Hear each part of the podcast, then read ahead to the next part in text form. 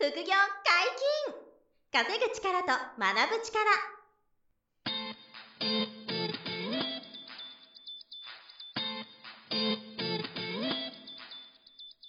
この番組は稼げるようになりたいを叶える副業アカデミーの提供でお送りいたします。副業アカデミーはあなたが副業で稼げる状態になることにコミットしたスクール。初級コースから上級コースまでさまざまなジャンルの副業ノウハウを学んでいただけます。詳しくは副業アカデミーで検索ください。こんにちは小林正弘です。山本博です。よろしくお願いします、はい、よろしくお願いします。本日二人でお届けします。何の話でしょうか、はい、あのご質問いただきまして、はい。うん、すごくいいご質問なんで、うん、今日はこの話大学進学の是非について、なるほど。ご質問があったんで、ちょっとご質問読むんですけど、はい、ポッドキャスト毎日楽しく拝聴しております。はい、ありがとうございます。えー、ありがとうございます。小林先生の大学進学についてのお考えを伺いたいです。うん、日本の教育はまだまだサラリーマン製造工場。はいはいはい、うちの子供は小学生ですが、うん、受け身の授業にすでに飽き飽きしてしまっています。何でも吸収し、挑戦したいはずの時期に本当にもったいないことです。そんなわけで、はい、稼ぐ力、学ぶ力のある大人になってもらいたいので、中学、専門学校、就職、起業というプロセスを踏んでくれたらいいなと思ってます。はい。もちろん決めるのは子供自身ですが、うん、で、まあ、小林先生って書いてくださってますけど、はい、の大学進学についてはどう思われますかっていうご質問で、これいい質問だなと。はい、この副業の学長に聞いてくる、うん、そうですいい質問ですね。将来稼げる人間になるために、うん、今の大学は必要なのかという。そういうテーマで今日はお話をしていきたいなと思うんですけど、はい、はい、いやすごい改めて考えたんですよね。はい、で、結論ですよ。僕はですよ、うん、大学進学は肯定派なんですよ。はい。あの、行ける大学をちゃんと、あの、合格する大学があれば、はい。行った方がいいんじゃないかなと思うし、うん、あの、就職もした方がいいんじゃないかなと思ってます。はい。あの、会社に就職するっていうのも経験していいんじゃないかなと思ってます。で、えっ、ー、と、どういう、こう、考え方をしてるかっていうと、まず、日本社会においてですね、はい。あの、まあ、学歴じゃないよねっていう声が結構広まってきてはいると思うんですよ。はい、学歴じゃないよねと。まあ、確かにそれは一理あるんです。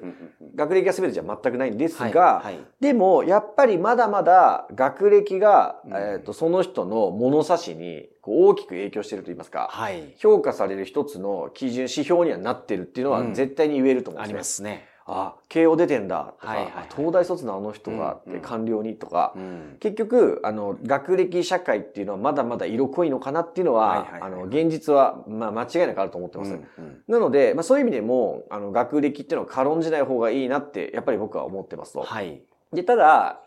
うん、ただ、その、有名な大学、例えばマーチとかね、明治大学、はいはいはい、僕明治大学なんですけど、はい、明治大学とか、慶応、早稲田とか、あの、まあ、もっと言うと、その、京大とか東大とかに、はい、一橋とか。一橋とか。有名なところ。そうですね、はい、上智とかに入ってるっていうことだけで、まず、わーすごいってなる、うん、なりますよね。で、はい、その、わーすごいっていう、入ってるから、所属してるから、その大学に入ってるからすごいっていうのは、まあ正直言うと、僕からするとあんまり、こう、すごく重要じゃなくて、はいはいはい、まあすごいのはわかりますよね。あの、そこじゃなくて、あの、その、そそこですごいって言われることはメリットではないメリットではないと思います。はい、うん。むしろ勘違いしちゃうから、はい、あの、いや、大したことないんだけどなって思えてた方がいいと思うんですが、はい、あの、重要なのは、みな、一般的に一流と言われる大学に、その、入ることができた、そのプロセスにある努力。うん。そう。それを持ってる人間だっていうのが重要なんですね。はいはい、はい、あ。あなた、慶応に入ったんですね。うん、つまり、慶応大学に入るだけの、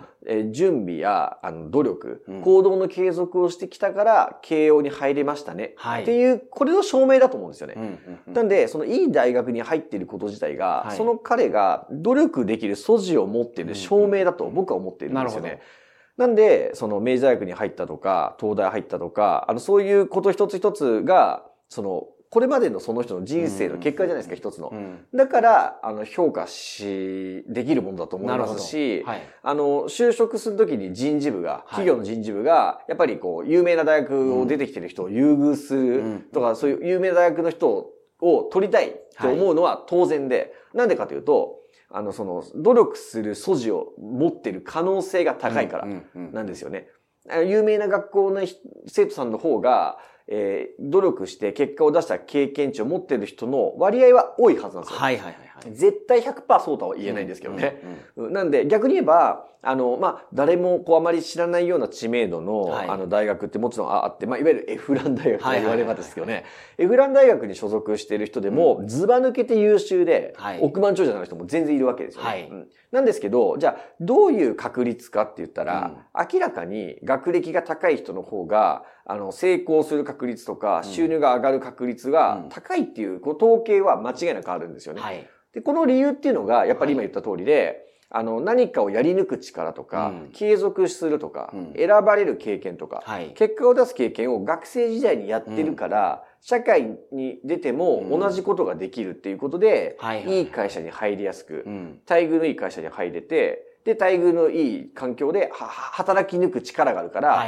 結果を出すと。で、給与も上がると。はい、これはやっぱり、あの、ある、そういう傾向が大きくあるから、今こういう世の中になってるんだろうなというのが、ね。はい。はい、まあ残念ながらっていうか、うん、あ、絶対そうだろうなと思ってると。はい、個人で分析してもそうですし、うん、僕もう一個思うのは、うん、その、まあいい大学入って、そこでできた友達っていうのは、大化けする可能性あるんですよ。間違いない。そうですね。もうそこの人脈がね。そこの人脈が学生の時のすごい仲のいい友達でできてるっていうのは、うんこれはかけがえ、かけがえのない財産だと思いますね。確かに。なんで結局、あの、努力して頑張れる素地を持った面々が、あ、そうそうそういっぱい周りにいるっていうことですよね。だからやっぱりその将来ね、化学反応が起こりやすいし、あの、すごい人がたくさん出てきて、ね、そこで紹介もし合えたりとかね、はい、人脈がやっぱり広がっていくっていうこともありますよね。ありますし、今は多分大学のサークルとかでも、うん、もう副業とかを、うんもう学生の時から取り組もうとかいうサークルあったりすると思うんですよ。絶対にあるし、あの、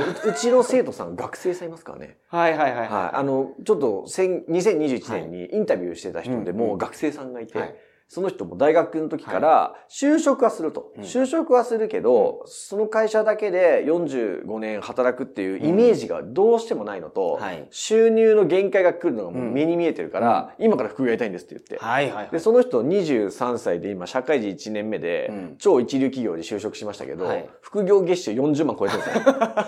まあ、有名企業でもその初任給超えてますよね。初任給超えちゃってます。超えちゃってます。でも辞めませんと。それがまたいいんですけどね、辞めませんと。本業のちゃんと仕事で信用も作っていきます。まあ、クレジットですよね、自分の。を作りながら、でも副業で、あの、稼ぎまくります。という形なんで、まあ、その人はやがて不動産買える属性にもなりますよね。あの、銀行の融資も出やすいから、社会人になってね。なんで、あの、あ、そう、そういう側面もあるんですよ。はい、あの、社会人になって、大学進学し、うん、なるべくこう、いい会社に入ってもらうっていうことで、はい、まあ、安定もありますよね、うん、で。社会的ステータスもありますよね。うん、で、副業もややりやすい安定基盤が本業で手に入りますと。はい、で、えっと、なおかつ、その社会的信用の先には、融資という世界があって、で、まあ、賛否あると思いますけど、不動産大家さんをやりたいならば、はい、えー、いい会社に勤めてた方が銀行の融資が出やすいんですよ。これもう100%そうですね。100%。これ個人事業主の人よりも、ね、一流企業に働いてる人の方が圧倒的融資が出ると。で、そうすると1億、2億、3億のアパート、マンションが買えて、はいはい、そこから毎月50万、100万の家賃が入ってくるみたいな世界も作れる未来があるんですよね。うん、そういう意味でも、えー、大学進学は、僕は肯定派だし、はい、よりいい企業に一回入ってもらったら、今みたいな転換があると。で、もう一つあるのは、あの、会社で雇われる側、雇用される側の経験が尊いと思ってまして、あの、僕今、まあ小さい会社ですけど、15人、20人ぐらいのその会社を経営しているんですけど、あの、会社員をやってる経験が僕9年間あるんですよ。はい、その、あの、非雇用者の、その、雇ってもらってる側ですよね。雇われてる側の立場を経験してるから、その今、雇う側になった時に、あの、その、従業員の人たちの気持ちは分かってるつもりなんですよね。何が嫌かとか、何がいいかとかっていうのは分かってて、だからその、そういう意味でも、やっぱりその組織で働く経験っていうのが、人生において、すごく、うんと役に立ってると思うんですよ。それは本当にそう思うのが、あのオーナー会社ってあるじゃないですか。オーナー会社ね、はいはい。オーナー会社さんが息子さんに継がせようとした時に、一発目から大学卒業してうちの会社に来いって言うよりは、ちゃんと自分で一回就職してこいと。そうですね。で就職してきて何年かやってから、そこで例えば課長職とかになってから呼び戻すケースの方が圧倒的に多いんで。非常に多いです。そういう判断を経営者さんがするんですよね。自分の子供に対して。一、はい、回組織で働いて経験してこいと、はい、自分の手を離れたところで。はい。そうですね。多分、自分の会社に入ってしまうともう次期社長なんで。そうですね。他の方の接する態度も違うと思うんですよ。新入社員で入ってきても。うん、新入社員でも、あの、こう、ね、丁重に扱われちゃって、はい、あの、いわゆる一般的な組織の一員みたいにはならないですからね。特別になっちゃう。ならないですよね、絶対。うん、なっちゃう、なっちゃいます。だから、よう忍ばないと、あの、もう身分を偽って入ってこないと。そうですね。じゃないと、はい、オープンで入ってったら絶対次期社長ですからね。はいはいはい、無限にはできないですからね、周りは。やっぱりご本人にとっては良くないですよね。あの、裸の王様になりかねないんで、はい。ということなんでしょうね。多分その、オーナー社長さんが一回、息子さんを外に出すのは。絶対その気持ちですね。うん、経営者側の感覚で言ったら、はい、裸の王様になっちゃうなと。はい、何も知らずにみたいな。うん、あの、こう、上げ前据え前みたいな風になっちゃって、勘違いしちゃうみたいな。うん、それ心配すると思うんで、結局なんで、そういうこともあるから、あの、大学に進学して、その先の就職っていうのも、一般的にはやっぱり進めて、進んでいただいた方が、あの、その先の成功確率は上がるだろうなっていうのは、あの、やっぱりありますし、はい。ただ、あの、就職しても、さっきのうちの受講生さんで学生の時代から受講生だった彼もそうですけど、あの、本業だけの限界とか、うん、本業一社に依存するリスクは、やっぱり今の日本あるんですよね。あるでしょうね。終身雇用がトヨタの社長が言う通り、ちょっと危ないと、約束できないっていう時代だし、あの、所得も、その、右肩上がりじゃないので、はい、えー、非常に危ないし、あとは、急にコロナみたいなことで、業、この業界がきつくなるみたいなことだって今後も起こり得るということで、はい、やっぱり会社員だけの、あの、リスクは同じく引き続きあるので、やっぱり副業っていう感度は持っといてほしいんですよね、はい。どんな大きい会社でも、時代の情勢が変わって、厳しくなるとか、ANA さんに就職できたらですよね、もう一生安泰やと。うん、思いますよね。天下の穴に入れば、はい、すごい競争も厳しいでしょうし、う優秀な人しか入ってないでしょうし。入ってないからね、そうですね。それがコロナみたいな、うん、この、外からの要因で、そうですね。今年もボーナスなしとか。ボーナスなしで、うん、一回職場で違うところにこう派遣されて、コールセンターにね、CA さん派遣されたりとかね。まさかの展開があるわけで、はいはい、だからそういう展開が大企業でもね、うん、あの、憧れの企業さんでも起こり得るということで、なのでやっぱ会社で働く経験とかはいろんな意味ですごく価値があるんですよね。はい、なんですけど、やっぱり副業は、あの、まあ、入社してすぐやらなくてもいいんですけど、はい、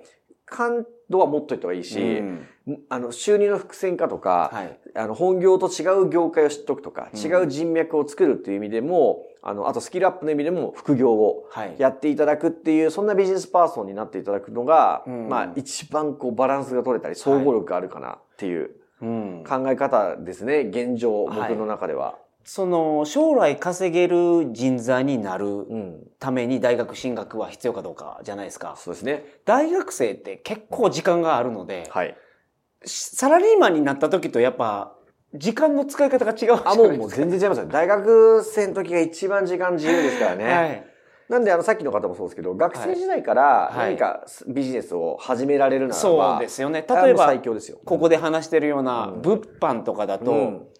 本当メルカリで始めれて、元でもいらないし、そうです。時間1時間用意してください。時間2時間用意してください。で、大学生にとっては用意できるじゃないですか。余裕ですから。はい。あの、アルバイトをする時間減らしてでも、そのメルカリ物販とか、アマゾン物販でもね、始めてしまえば、もうそれだけで、あの、月5万、10万の利益は、もう容易にね、これまでのポッドキャストで出てきていただいた講師陣の話聞いてもらえばわかりますけど、容易に達成できますからね。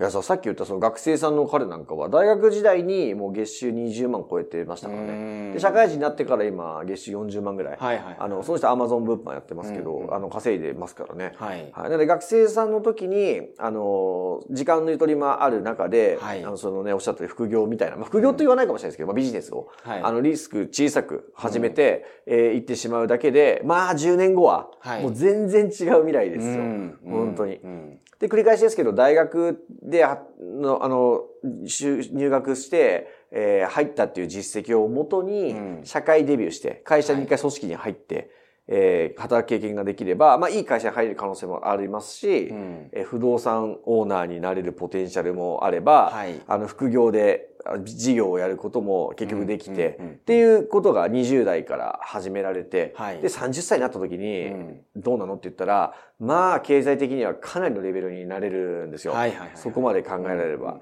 なんで、今回ご質問いただいた方も、まあ、まだお子様小学生ですからね、はい、これからですけど、あの、大学進学とか、うん、あの、会社に入っていくっていう選択肢は一旦視野に入れといて、うん、あの、いいと思いますね、僕としては。はい。た、ただ一応言っとくとですね、うん、とはいえ、